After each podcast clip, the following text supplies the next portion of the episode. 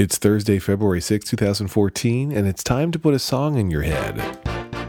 Your Daily Lex. Honestly, I should probably make that my ringtone. I mean, ideally, I would make that the ringtone for everybody else when I call them. Uh, if I could force a ringtone like that, I would absolutely do it, so that anytime I called anyone, they heard that song. That would be remarkable.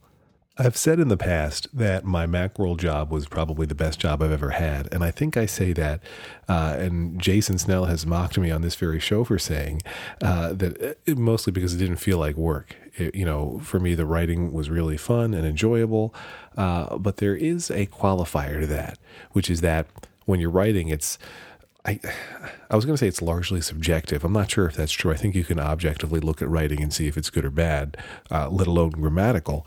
But, you know, I had this thing where sometimes uh, if it weren't a story that I had picked myself, if I were writing something that had been assigned to me by another editor, especially if it was a story that I found challenging to write, uh, I could be filled with, uh, you know, traditional recriminating self-doubt.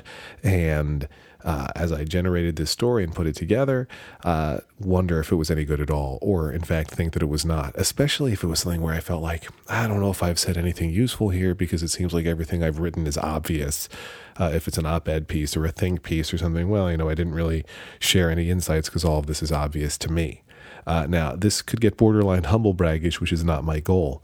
But I found that when I submitted the stories about which I felt the least confident to uh, my editors, uh, those were the ones that they always said, wow, this is really good, um, which was unusual to me. And then uh, by the same token, I guess, or the flip side of that coin or some other dopey uh, currency-based cliche, um when I would submit stories that I felt really confident about, really good about, uh, those are the ones that would get sent back and say, you know what, this needs more work. Uh, so I guess my point is I'm stupid. Um, but what was, you know, the, the only way you could really measure how well I was doing at my job was A, feedback from editors on, yes, the story is good or not. And then B, how much traffic a story got, not how much, not how many comments a story got, because the comments were and are uh, totally horrible most of the time. But, you know, if the story blew up or if you got fireballed or uh, tech memed or whatever, you know, then you could feel good about that story. Well, I did a nice job today. Look at how many people are reading and enjoying and linking to this story. But, you know, there are many stories that I would write each day that could do okay, but that wouldn't be phenomenal in terms of how much traffic and attention they received. They can't all be grand slams, I guess, which is fine. Um, but I found it harder to know if I were, if I really were doing a good job or not. On the other hand, uh, with this job, I, uh, I know if I am selling a lot of ads or not. The fact that there's a dollar amount attached to everything I do now makes it really easy for me to determine, am I doing well or am I not doing well? If I'm doing a lot, uh, then, uh, lots of, you know, money's coming in and lots of ads are being booked, and that's a, a good thing. I've been struggling now for the past few minutes uh, because I paused after I finished saying what I just said, wondering if that was too boring or non-insightful uh, a thing to share on this podcast. I think I get meta too often on this podcast, but uh, that's probably just a reflection of who I am as a human being. Uh, and so I was debating, do I delete it and start over? Do I just pick a totally different topic and go from there?